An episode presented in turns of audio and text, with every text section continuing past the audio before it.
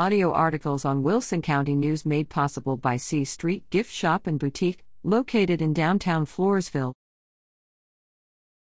Marroquin welds aboard USS Essex. U.S. Navy hull technician 3rd Class Matthew Marroquin of San Antonio welds medal September 9, while aboard amphibious assault ship USS Essex, LHD-2. Essex, flagship of the Essex Amphibious Ready Group, along with the 11th Marine Expeditionary Unit, is operating in the U.S. Seventh Fleet area of responsibility to enhance interoperability with allies and partners and serve as a ready response force to defend peace and stability in the Indo-Pacific region.